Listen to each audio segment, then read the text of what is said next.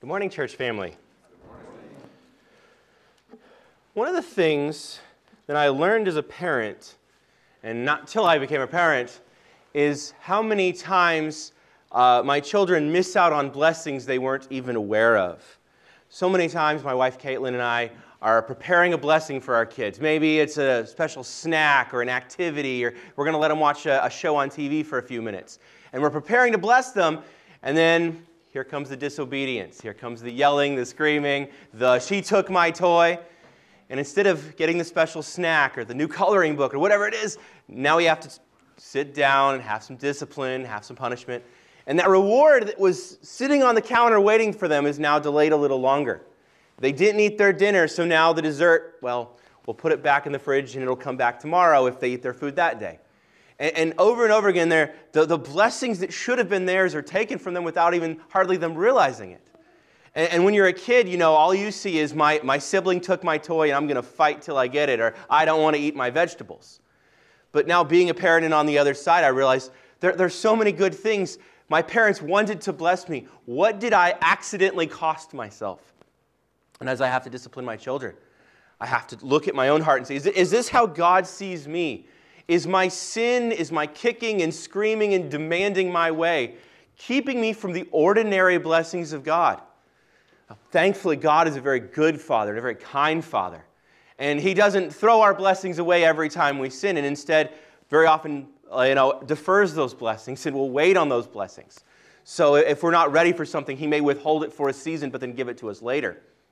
But the wonderful thing about God is He never takes away the things that we need. I never will punish my children by depriving them of food or clothing or shelter. That would be a cruelty. And God is like that too. He is He does not take away the cross from us. The cross is always there. The cross is always enough for us. The blessings are new. The mercies are new every morning. And oftentimes, the blessings we missed out on most are because we didn't stay at the cross a little longer. He gives us repentance, forgiveness, and embrace with Him, full access in prayer. And the reason we miss the blessings is because we didn't stay there and claim them. We didn't stay there and pray longer. We didn't stay there and dig into the Word.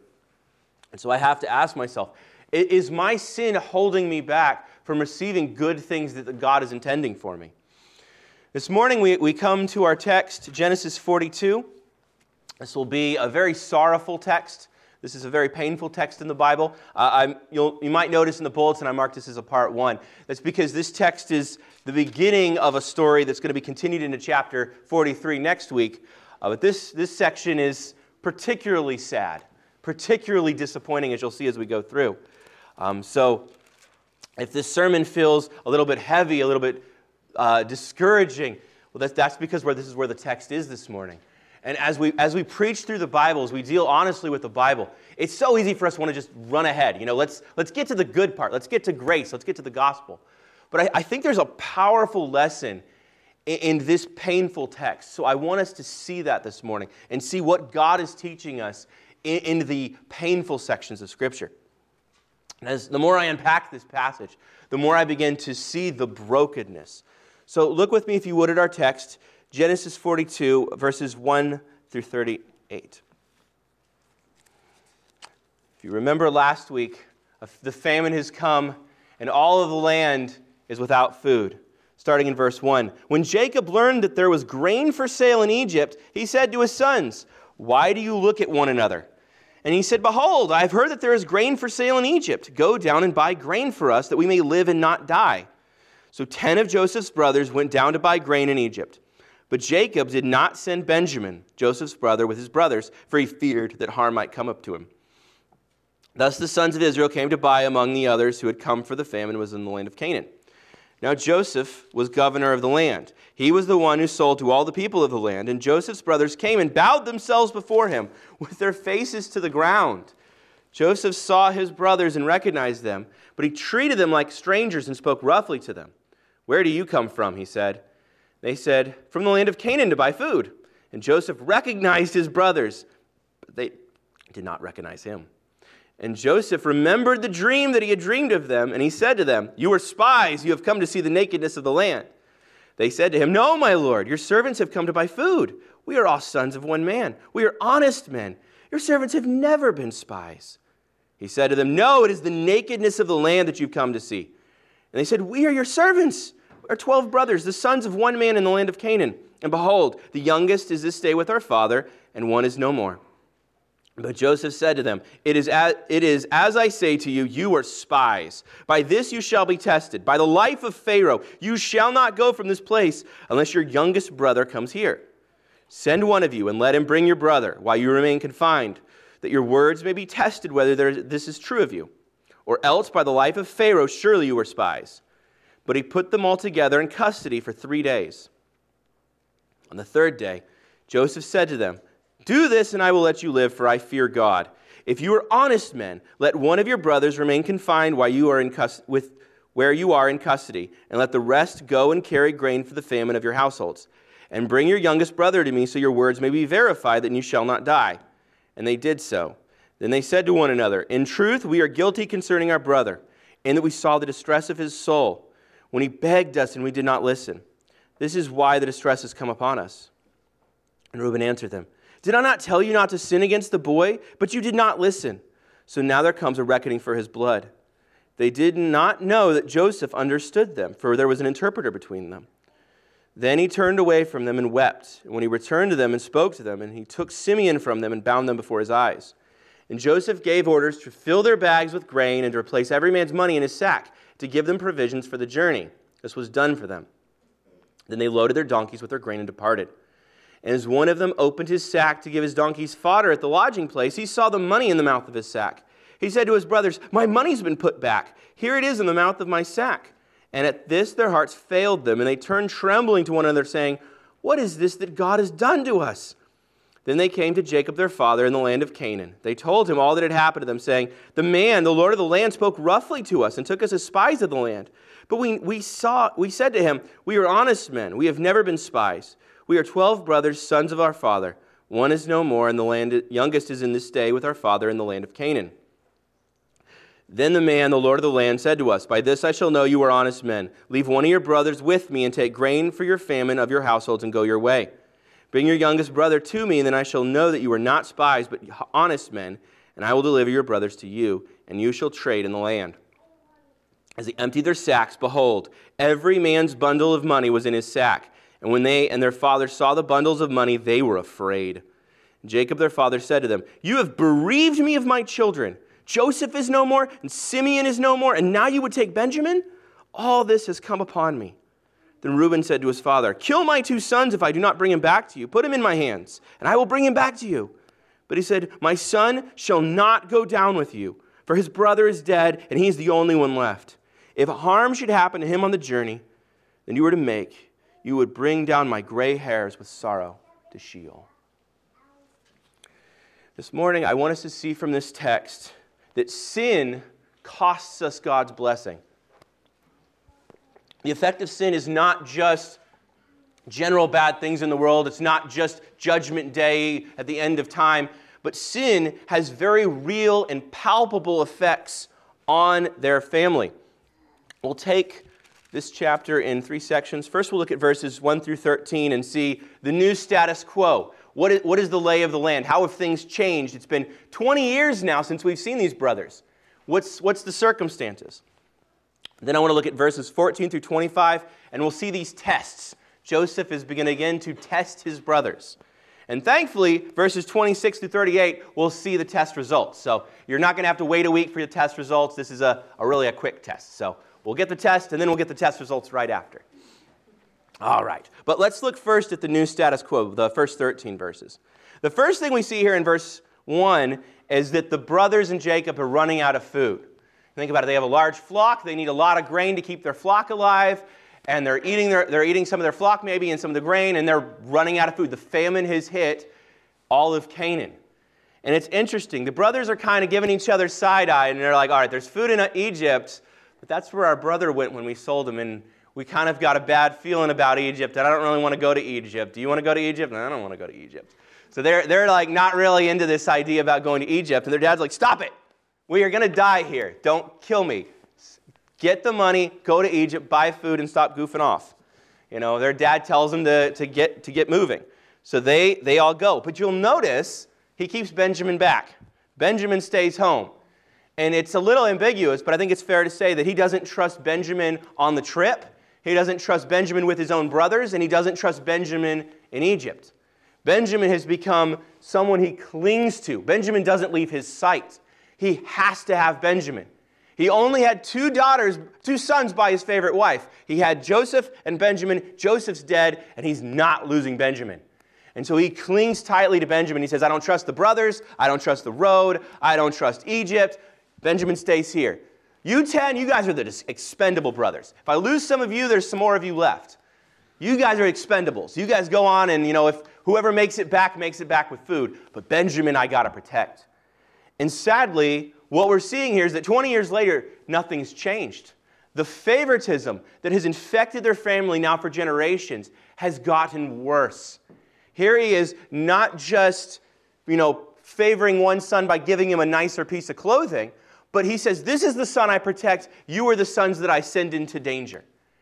And he is, he's become so egregious in his favoritism that he's willing to like let ten kids die if one kid lives. He, he doesn't care about these other ten sons. And they feel it and they resent it. And so their family has become even more dysfunctional as time has gone on. But so the ten brothers, wanting to not starve to death, they go to Egypt. And I want you to kind of imagine the scene. You know, you arrive in Egypt, you're in a foreign land here. There's a bunch of other Canaanites. Everybody from every other town has also been hungry. So they all form their queue, right? They're all in the nice line. And the Canaanites in front of you, they step forward, they pay their gold, they get their grain and go. And then you step forward in the queue, and they, the guys in front of you pay their gold, get their grain, and they go. Then you step forward, and then they do their big bow. Their heads touch the ground. They're bowing before this man. All right, here's our gold. Can we have our grain and go? And he takes a disliking to them. And suddenly he's got questions for them. And suddenly he's calling them a spy. But on the other side, here we see Joseph. He's watching all these Canaanites coming flooding in. And you know he's wondering, will my family show up today? Have they run out of food yet? Are they coming to beg from me? And he sees the ten men come in, bow their heads on the floor. And several thoughts go through his mind. Those are my brothers. I haven't seen them in twenty years, but those are my brothers. I know these guys. And they are bowing down just as God promised me. God promised me that my brothers would bow down to me, and here they are bowing down to me. God is good. God is faithful. God has helped me to reach this position in Egypt, and now my brothers are bowing down and fulfilling God's promise. Everything God said is true. But wait a second. Joseph can count. He's been counting grain now for seven years. There are ten brothers. How many brothers are there supposed to be? Eleven. So he goes one, two, three, four, five, six, seven, eight, nine, ten. Where is brother eleven? Which brother's missing? Benjamin. Benjamin is his only full brother. These are all half-brothers. They had a different mother. But the brother who shares his mother is gone. And he, the main reason he was going to be killed and then sold into slavery is because of who his mother was. So the brother with the same mother as him is the brother that's missing. And so the next thought in his head is, did my brothers kill Benjamin too? What happened to Benjamin? What did these guys do? And so he's got to now figure out, is Benjamin still alive? They murdered me by sending me to Egypt. And in their mind, I'm dead. And I'm sure my dad thinks I'm dead. What happened to Benjamin? So he has this question now in his head. So he accuses them of being spies. And, and listen to what they say in verse eleven on their accusation. Oop, turn the wrong page here. Verse eleven, they say, we are sons of one man. We are honest men. Your servants have never been spies. They are lying to his face. If you remember what happened back in uh, chapter thirty-four, Simeon and Levi, in revenge, tricked and murdered an entire town of people. These two brothers murdered an entire village while they were in the pains of circumcision. They, they tricked them, they took advantage of them, and then all ten brothers run, ran in and looted the town. They embarrassed their dad by doing this. These are not honest men. They are not good, sweet people, and yet they're looking him in the eye and saying, we, we're honest people, we're good people. And not to mention, these are the same people who sold him out twenty years ago. He knows they're not good, sweet, honest people, and yet they're going to lie to his face and pretend that they've never done anything wrong. Now, I want to notice this, this accusation of spy. He repeats it a few times. When we hear the word spy, we think government spy, corporate spy, movie spy. It's not what he's talking about. Canaan is not a nation so much as it is just a collection of people and tribes and, you know, heads of households. Egypt is not afraid of Canaan. There's no like, or there's no nation of Canaan that's going to come attack Egypt. He's not saying you're a spy for a rival nation. What he is saying is you've come to see the nakedness of the land. You hear that phrase? The nakedness of the land. What that implies, you have come as bandits. You've come as thieves. You've come looking for what you can take. You are the kind of men who take advantage of people. You're looking for what you can swindle, what's not being watched, what can be shoved in your pockets, and people you can hurt. You are the kind of people who hurt other people. And if you remember what they did to him, they stripped his garment and threw him in a pit when he was alone. They saw his nakedness when they ripped that robe off of him all those years ago. They are spies. They are the kind of men who strip their brother naked and throw him in a pit. They are the kind of men who look for advantage and say, hey, instead of just killing him, we can make a quick buck and sell him to the Ishmaelites or to the Amalekites who are taking him to slavery. They are these kind of men. They are the men who would sell their brother out. And that's what he's accusing him of. He couches it in this language of you're spying out the land. But what he's really saying is you're the kind of guys who would strip me naked and throw me in a pit and take advantage of me when I'm all alone. And he's right. He knows what kind of men they are. And now the question in his head is, have they changed? Because they've come and now said, oh, we are honest men. We would never do that to anybody. And so he accuses them, you're looking for people to take advantage of. And they say, no, of course not. And they mention they happen to have one more brother back home. And so we come to the set of tests. Joseph now has to test them. You're saying to me you're honest, but twenty years ago, you were not honest with me. And I've seen what else you've done, and I know what kind of guys you were. Have you changed? And so he begins to test them. The first test is pretty simple. He locks them all up and says, all right, you're telling me you're good guys and that you have one brother. Let's see if your word is even valid. Go get your brother, bring him here, and that will prove to me that you're honest at least. At least you're telling the truth. Now, of course, the main reason that Joseph wants this to happen is because he's desperate to see his brother again. He wants nothing more than to see Benjamin and know that Benjamin's alive. But then the test fails. You notice this? He puts him in prison for three days, and no one budges. All ten of them are sitting there, and not one of them is willing to go home and face dad. Not one of them wants to turn around and go back and say, hey, dad, the other nine brothers are all in prison. And the, the, the prison guy says that unless you bring Benjamin, he's not letting anybody go. Nobody's going to say that to dad. They're like, yep, if I go home and I tell dad that, We're the, we're the disposable brothers, the expendable brothers. He's just going to turn on us and say no. And then all of us are going to be stuck in prison again and with no food. So they just sit like, well, we might as well just sit in prison because we're not facing dad. And, and they, st- they stay and they sit, and this test fails. And unfortunately, Joseph now has to conclude that one of two things is true. Either Benjamin is dead or incapacitated to a state that he can't travel, and the brothers don't want to go because they know that there's no Benjamin to bring, or that relationship has really gotten really bad. That the relationship between the father and the sons has gotten so bad that there's nothing that they can say to get, that one of them could say to get dad to come and, and bring Benjamin.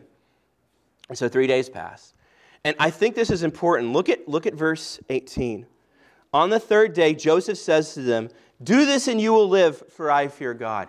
He comes to them after three days. They fail his test. Are you honest men? Can I trust you? Can I reveal myself to you? Answer is no. They are not honest men. They have never rebuilt the relationship with their father, and they don't even know if Ben is alive, Benjamin's alive or not. But he decides to give them another chance. Joseph does not owe them another chance. Think about this. There are alternatives here. He knows where his dad lives roughly. Leave your brothers in prison. Get a whole bunch of food in a, in a, an Egyptian like group. You can get an entire, he's, he's second in command of Egypt. He can get an entire like traveling caravan filled with food and go find his father and see if his father's okay and check on Benjamin himself, or to send Egyptians to go do it for him. But he doesn't do that. Why doesn't he go check on his father by himself? He has the ability now. And yes, he's very busy in his job, but I'm sure there's somebody else who can sell grain for a few days while he goes and checks on his father. But instead, he deliberately gives these unworthy brothers of his another chance.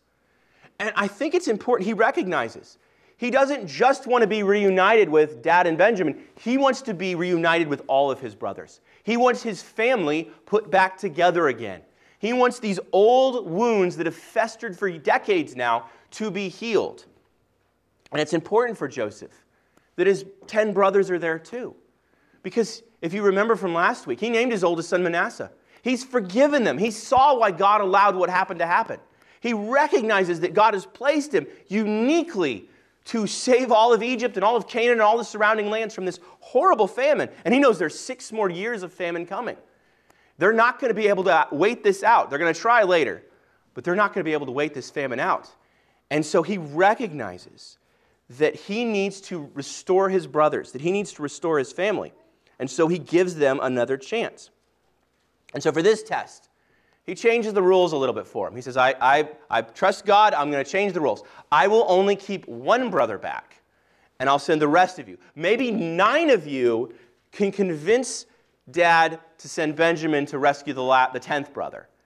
And, and think about what he's doing here by holding one brother back. He knows these are the kind of brothers who would sell out one of their own. They sold him out.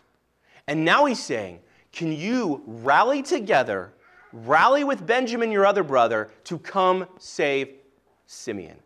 And he picks Simeon. And I think he picked Simeon on purpose. He probably made it seem a little bit random, but I, I, he picked Simeon. Why? Because Simeon is the violent one. He's the crazy brother.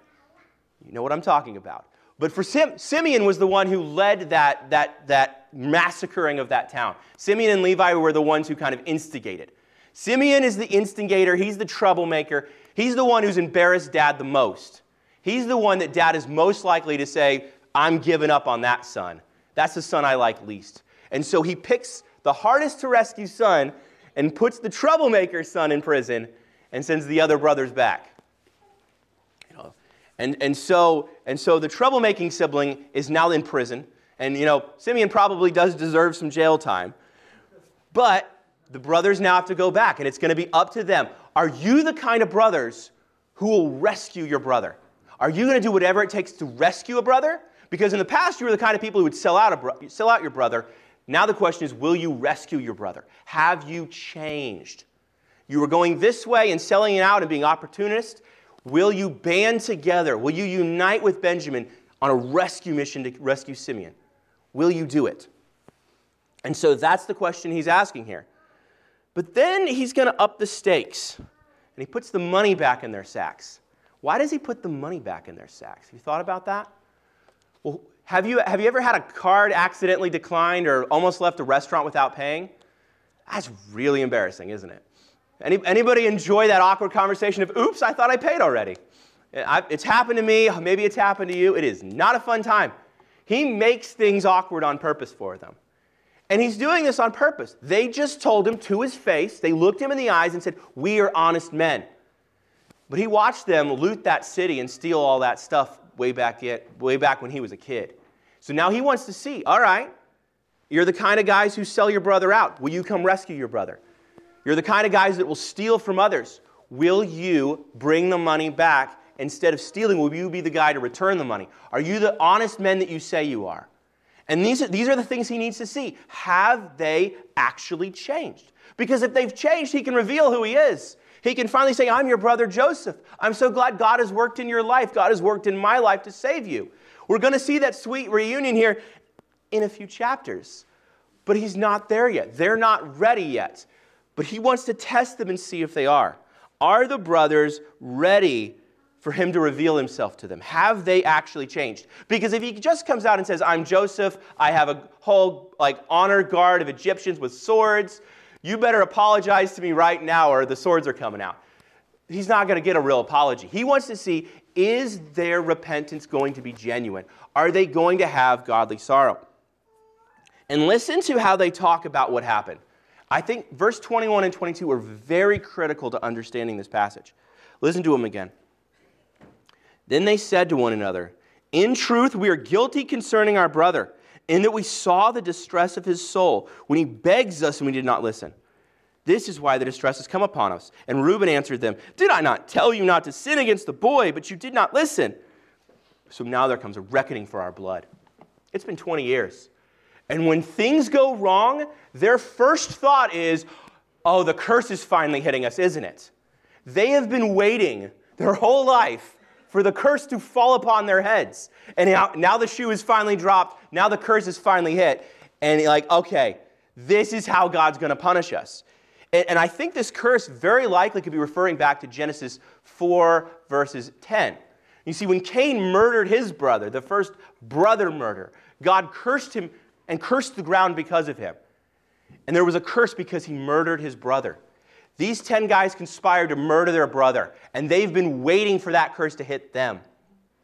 They, as a family, as brothers, have allied themselves, not with the line of Seth, not with the line of promise, not with the line of, of, of the coming Jesus, but instead they have allied themselves with the line of Cain, the line of the serpent, the line of the brother murderers. They have put themselves under God's curse, and they have been waiting. I think it's probably safe to say that for the last twenty years, every time anything went wrong, anytime a sheep went missing, a crop failed, their thought was, oh no, is this the curse going to hit us? Because we brought a curse on ourselves when we killed our brother. Has, has Joseph died in Egypt, and his death is on our hands now, and now we're cursed? That's what they're thinking here. And I think it's fascinating that when they mention it to each other, they just don't say, oh, we sold our brother out. But did you hear the way they described it? They're describing the trauma of the event. They're describing how their, bu- their brother begged and pleaded as they stripped him naked. He said, no, don't do this, as they threw him in the pit. And then they took a lunch break and waited and decided if they really wanted to murder him or sell him. This wasn't a snap decision. They didn't lose their temper and say something or do something in a moment and then regret it later. This was a drawn-out process. And they still have his voice ringing in their ears, of him begging them and pleading with them. Don't beat me and strip me naked and mock me and throw me in a pit and then sell me into slavery, never to be seen again. You're killing me. Don't kill your own brother. And they remember his voice twenty years later in their ears, and yet are still unable to recognize it's the same voice that's calling them a spy. But they they they hearken back vis, vis, visibly and, and recognize what they actually did. But it begs the question, are they sorry for the curse? Are they sorry for the consequences? Or are they sorry for what they actually did? Are they sorry for their sins? Are they sorry that their sins had a consequence? And this is now what Joseph has to know. Because Joseph has had time to process this. He's, he's had time to recognize why God allowed this to happen. But they haven't. They have not processed through what they did. They are still gra- wrestling and grappling with how horrible they were to their own brother. And so, so when things go wrong in their business transaction, they say, yep, we deserve this. We recognize this curse. But are they sorry? And this question is what Joseph is going to seek to answer. And I think here we can begin to draw out our application from this text. I think we can learn a lot from Joseph in terms of how do you deal with sin in the lives of people who have sinned against you, especially people who've sinned against you greatly. I'm, I, I like to hope not many, many people in this room have had somebody in your own family try to murder you before. But, you know, we've all had people that we love and care about who've hurt us deeply, who've done things that we've said were unspeakable, who've crossed lines. And how do you deal and grapple with close friends, family members, even church members who have hurt you deeply? How, how do you look and say, you have, you have done something I thought you would never do. You have said things you would never, I thought you would never say. How do I restore this relationship? And I think, I think Joseph can give us some wisdom on this in the way that he pursues reconciliation. And, and remember what I said, you know, he gives them the simple test. Okay, go get Benjamin and prove to me that you're actually telling the truth. And they fail the test. And he doesn't give up on them. And he's like, all right, let's try again. Let's try this thing again. Let's see if there's an opportunity for you to be honest men. And, and this reminds me so much of Matthew eighteen, twenty-one through twenty-two. The disciples are asking Jesus about the nature of forgiveness. You may know this passage. Peter says to him, Lord, how often will my brother sin against me and I forgive him? As many as seven times? And Jesus says to him, I do not say to you seven times, but seventy-seven times. And then here Jesus says, you know, you're not called to forgive him seven times, and then after seven times you can write him out of your life. You are called to forgive him seven times seventy is how some translations take it, or seventy-seven. Either way, a completeness. Remember, seven is that completeness number. You are called to completely forgive them. You're called to keep forgiving after the world says, write that person off, cut them out of your life, give up on them, they're not worth it, cut them out. You're called to not give up on them. Why? Because Jesus doesn't cut us off. He doesn't give up on us. And as Jesus goes to the cross and doesn't give up on us, so we are called to not give up on others. And so we are called to continue to forgive. So what does this look like practically?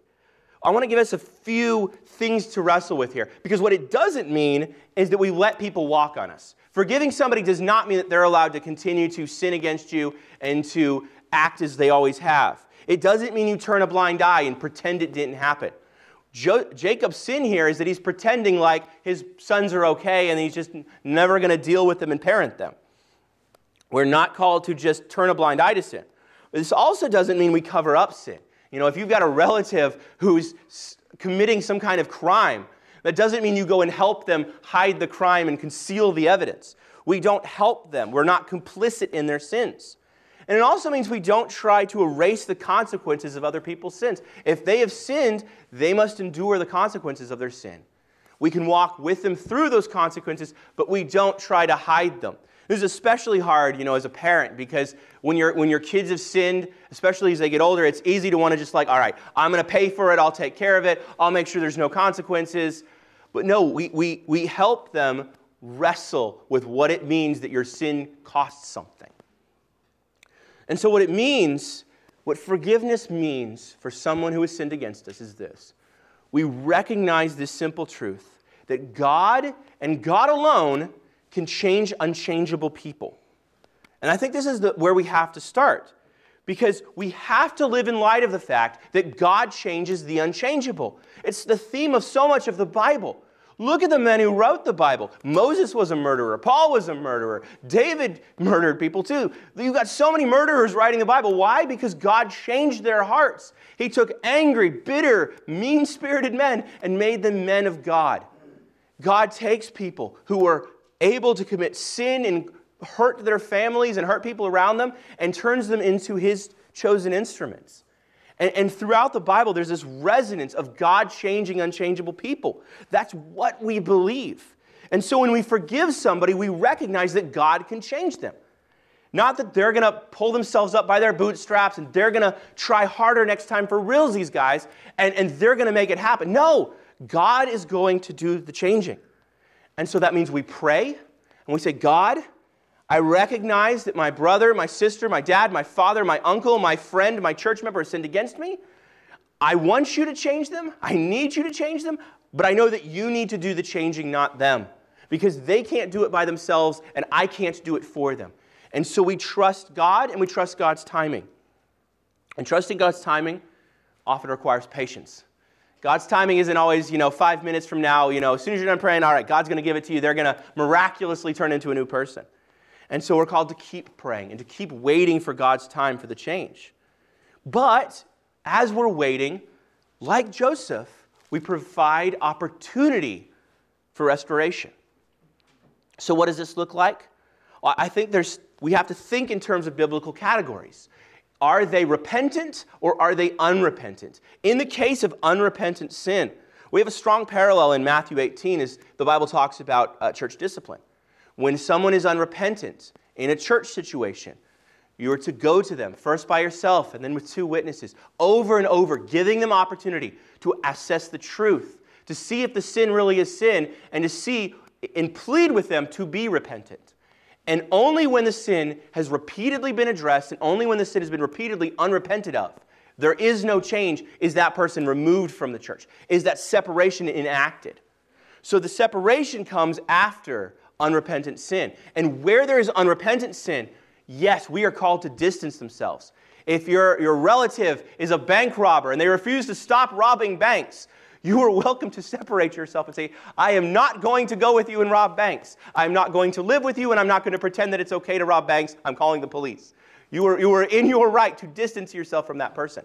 Or if, if a relative is abusive, if a relative is manipulative and is hurting you and refuses to acknowledge their sin, you are in your right to separate yourself. You are in your right to bring the church in. You are in your right to call the cops if you need to call the cops.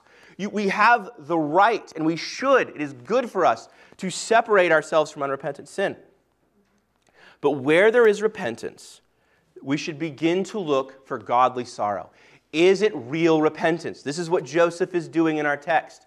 Yeah, you're sorry that bad stuff has happened. Yeah, you got caught robbing a bank, so you're sorry you got caught by the cops. But is there real sorrow? What does godly sorrow look like? Simply, it looks like this. If someone has godly sorrow, they hate the sin, and they're fleeing it, and they love the cross, and they're running toward it. And that will mean life change. There will be a difference in their life. This doesn't mean that they're going to turn into a perfect per- person suddenly. This doesn't mean they're going to backslide a few times. What this does mean is that they hate what they used to be, and they want to be something else, and they're running towards God. And they're saying, no, I don't want to be what I was in my past. I don't want to be like that anymore. And so they fight and they flee sin. And where they flee sin, restoration can begin to happen. That's what Joseph's looking for in these tests. You hear it.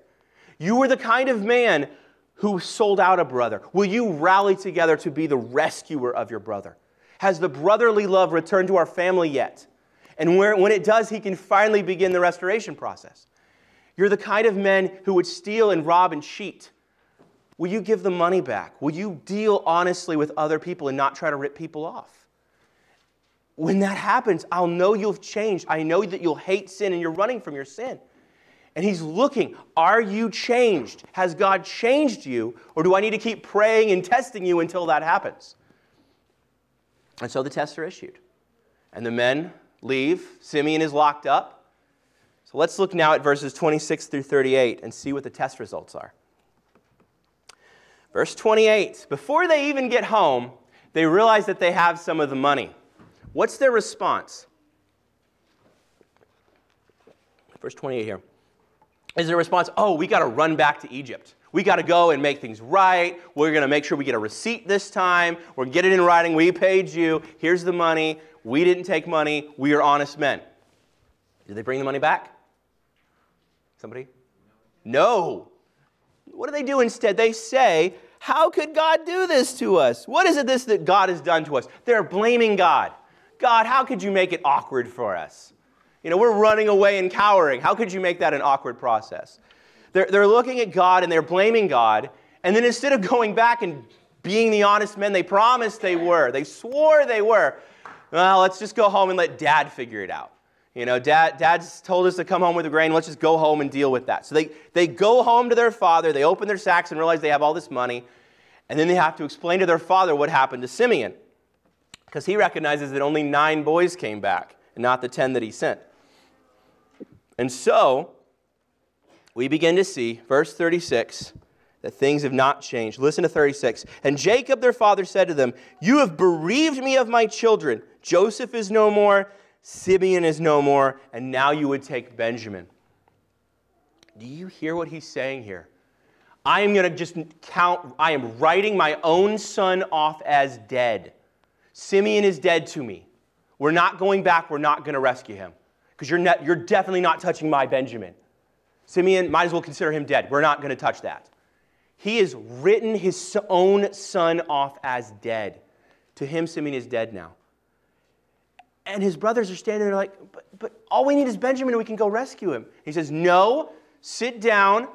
We're going to end a discussion. We're not talking about this. Your brother is dead. Pretend he's dead. Don't bring it up again. He is silencing them and demanding that they treat their bro- own brother as dead. Do you, think about what happened earlier in the book here when Lot was captured. Abraham got word that Lot was captured. Abraham and Lot got along okay, but they weren't great friends, their servants fought a lot. He hears Lot's captured. Do you know what he does?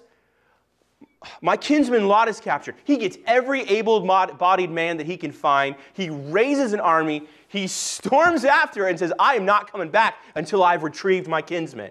He fought for Lot. He said, I'm not going to rest until Lot is returned. And he goes after Lot.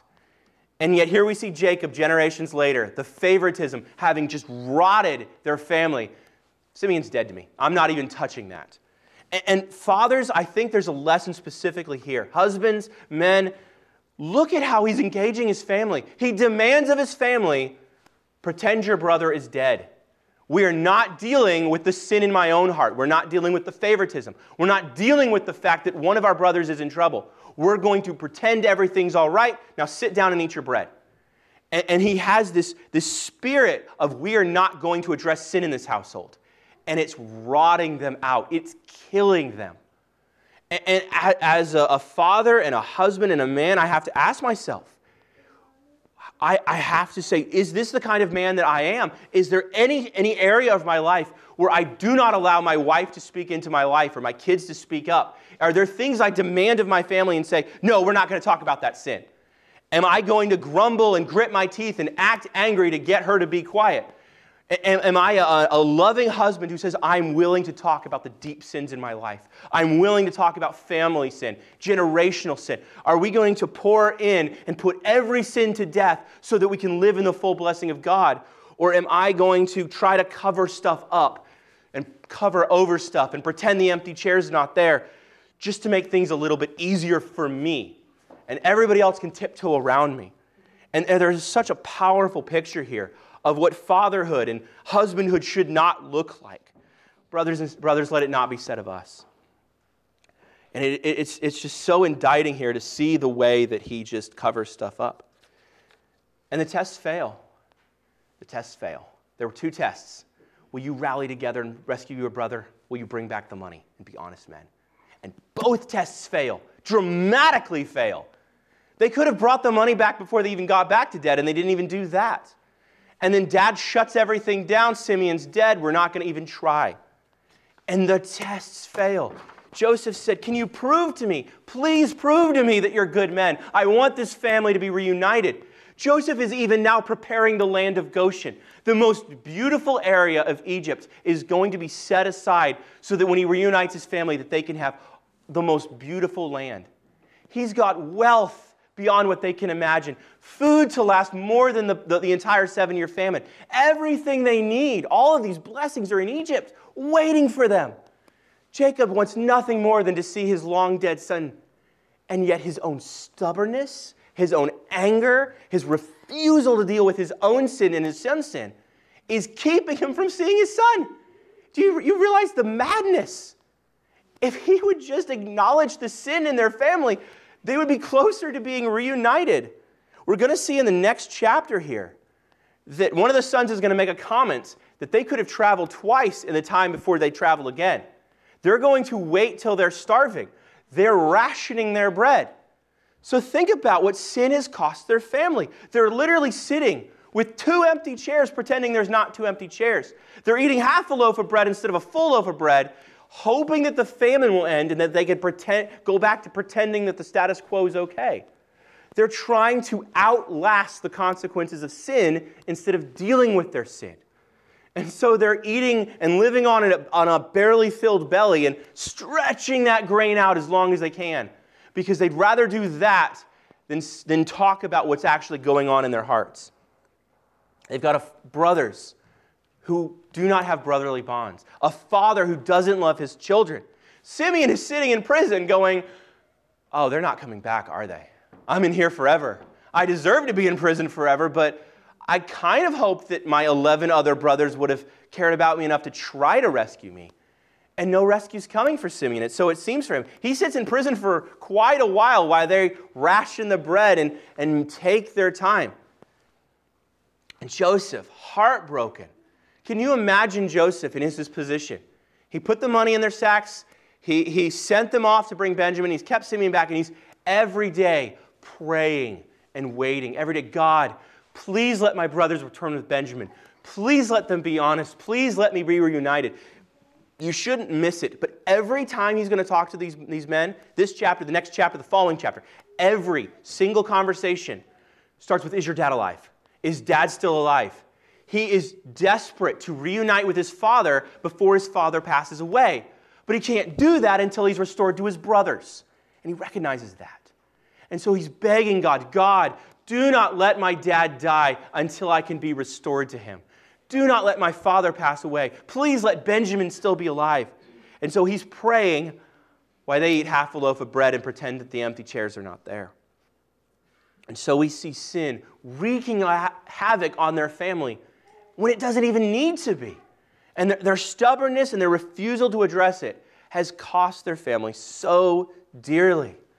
And so when we, we wrestle with sin in our own lives, when we wrestle with sin in our families' lives, we need to ask the question, is sin holding us back? Is sin causing our family undue suffering? Is the pretending and the games and the things we don't talk about doing things to our family? And this is, you know, if you're married, this is a conversation to have with your spouse. What is it that I'm not opening up to you about? What is it that we're doing as a couple or as a family or as a larger family? What is, what is it that's going on in our lives that's keeping us from experiencing the full blessing of God? And we see here the effects. And it, it, it's easy to see it in their lives, especially knowing that the story is going to have a conclusion. It's often very hard to see it in our own lives. And I encourage you, be honest with your own heart. Be honest with what's going on. Be honest with things that you may have left buried for twenty years. For twenty years, this sin has been left unaddressed. And it has festered and festered and gotten so much worse. Now, this, this failure, this test failure, is seen again in foreshadowing the New Testament. Just as every other chapter is foreshadowed and we've gone to the New Testament, I, I want you to see the foreshadowing as well this morning. In, in Second Timothy four, nine through eighteen, Paul is writing about what he's experienced. And he had had all of these people with him on his missionary journey. Listen to verses fourteen through eighteen. Alexander the coppersmith did me great harm. The Lord will repay him according to his deeds. Beware of him yourself, for the strongly opposed our message. At my first defense, no one came to stand by me. All deserted me. May it not be charged against them. But the Lord stood by me and strengthened me, so that though my message might be fully proclaimed and all the Gentiles might hear it. So I was rescued from the lion's mouth. By who? By his friends? No. The Lord will rescue me from every evil deed and bring me safely into his heavenly kingdom. To him be the glory forever and ever. And so in the New Testament, again we see men failing, friends deserting, family members turning. And yet God is faithful when it seems that the tests fail, that people fail. If you remember earlier, we read Matthew twenty-six, thirty-six through forty-six. Jesus is, is in the garden as he's praying, begs his twelve disciples to pray for him. And it's worth noting that in the New Testament, you don't hear Jesus say, please pray for me very often. And yet he says to them, he's been saying, my hour is not yet come, his entire ministry. And yet he takes them to the garden, he says, my hour is about to happen. Pray for me. This is serious. This is a change. Jesus has never said these words before in this way. And yet the disciples pass out. They're too tired. And they go to sleep instead of praying. And here Jesus is bleeding because he's so bleeding tears of blood because he's so distraught over what's coming. He knows the cross is about to happen. And turn, three times he turns around and his disciples have passed out again. They fail him over and over again. In that one minute where all he wants is his friends to just be there for him, they're not there for him.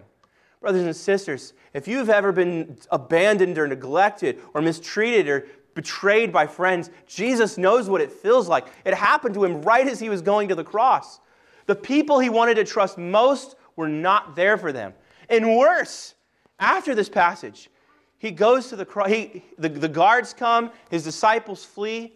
Imagine for a, minute, for a minute with me. His friends wouldn't even sit and pray for one hour. They fled at the sight of the guards. And now here he is on trial. And whose voice does he hear? Peter, the one who said he would fight to the death alongside of him. Peter cursing his name, saying, I do not know that man, blaspheming and cursing him. And Jesus looks at Peter. And, and, and in that moment, Jesus knows he's still going to die for Peter. He's still going to die for every single one of his ten disciples who are hiding. Just the other ten are all hiding, and he's going to die for them too. Jesus doesn't say, you know what? You guys couldn't pray for an hour. Peter's denying me. Forget this. I'm not going to the cross. I'm ascending right now. You guys are on your own. He doesn't give up on them. Friends, he doesn't give up on us either. And this is our hope, that Jesus can look the man who's cursing him in the eye and say, I'm dying for you anyways. I am making you my child anyways. You may curse me while I wanted you to help me. While you should be standing up and saying, that's my Jesus. You're cussing my own my name. And he dies for Peter anyways. That's our Jesus, friends. He dies for us. He redeems and restores his people, even when they don't deserve it. And so Joseph sees his brothers, the brothers who tried to murder him, the mothers, brothers who stripped him naked and threw him in a pit and sold him into, into Egypt. And like Jesus, he chooses to forgive them. He chooses to see them restored. He chooses to give them tests. He's not going to walk around them and go find his father himself. He's not going to be like, all right, you guys are a bunch of screw-ups. I'm going to go check on Dad. I don't need you guys anymore. I know Dad doesn't like you guys anyways. But no, he restores his brothers when they don't deserve it, just as Jesus restores us when we don't deserve it. And so again, Joseph is portraying what Jesus is going to do for us. He is going to restore people who do not deserve to be restored. But as we close out our passage this, uh, this morning, I want to return to verse thirty-eight one more time. Listen to what Jacob said. But he said, my son shall not go down with you, for his brother is dead, and he is the only one left. If harm should happen to him on the journey that you were to make, you would bring down my gray hairs with sorrow to Sheol. My son Joseph is dead. That's not true. He's wrong. And here he's wrong, and here's where our hope lies. We have a sad, tragic past. Jacob has issued test after test after test, failure after failure after failure, unworthiness after unworthiness, unchanged stubbornness, broken family dynamics. No hope at all for redemption. They're never going to go back. They're never going to save Simeon. They're never going to find the land of Goshen and Joseph. But he says the reason is because Joseph is dead. But Joseph is not dead. He's wrong. And God, as he rations his food, is going to prolong that famine as long as possible. Seven years of famine. Joseph's not going to be able to make that grain last. And his, his belly, next, next week, next chapter, is going to cause him to finally say, all right, I guess I have to give up Benjamin. I guess this is going to be taken away from me. And, and think about what Benjamin represents to Jacob. He should just be his son, one son in twelve. But instead, he has set his own son up as an idol. His hope is that when he dies, Benjamin inherits everything. That is his hope. That is what he is worshiping. Everything he says is not God will provide for us. It's Benjamin must be safe. That is his God. That is what he worships. He's worshiping a family member. And so God knows that the best thing to happen to Jacob is for his idol to be ripped out of his hands. So he's going to starve Jacob. The grain will dry up, will run out. They're going to eat it and ration it as slowly as possible, but it will run out. So that Jacob will have to give up his idol. Jacob is going to have to learn to trust in the God that he trusted when he was a young man. He is going to have to learn and have a reckoning with God and say, God, I am trusting my son Benjamin to the sons that I did not raise well.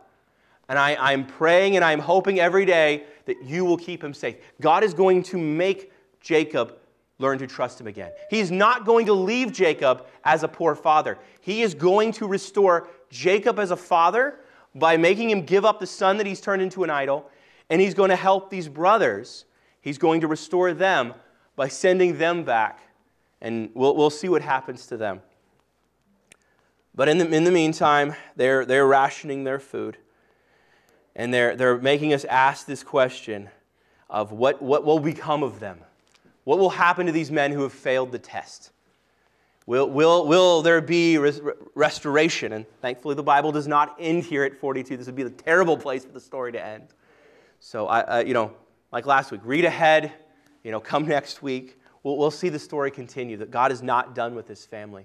But at, at this point in the story, this is very much a low point, a very sad point, as, as their family dynamics on full display, the full brokenness of their generational sin has kind of reached its, its boiling point and ripped them away. And, and so as we see what, what undealt with sin does to a family, Friends, let's ask ourselves this. Is there sin in our own lives that, if undealt with, will rip our family up like it ripped up Jacob's family? Let us put sin to death. Let us fight against every sin that would do this kind of thing to us. Let us be quick to forgive, quick to open up, quick to repent, to apologize, and to seek reconciliation when we're sinned against. It, it is so vitally important that we seek to, to live in ways that honor God, that we remember that it is our Jesus who went to the cross for us when we did not deserve it. And so we can forgive those in our lives who don't deserve it, even when they do grievous things, even when they leave us naked in a hole in the ground, even when they send us to our certain death.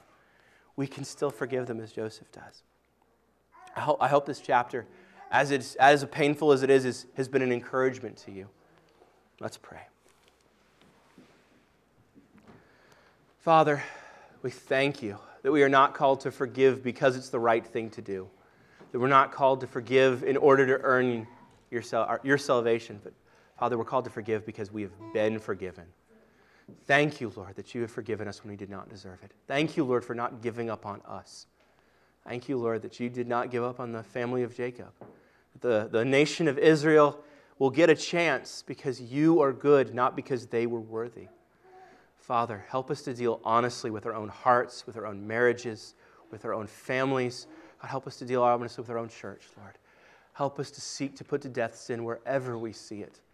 Help us to love you and trust you. Thank you for all the ways that you've been there for us. In the blessed name of Jesus, we pray. Amen.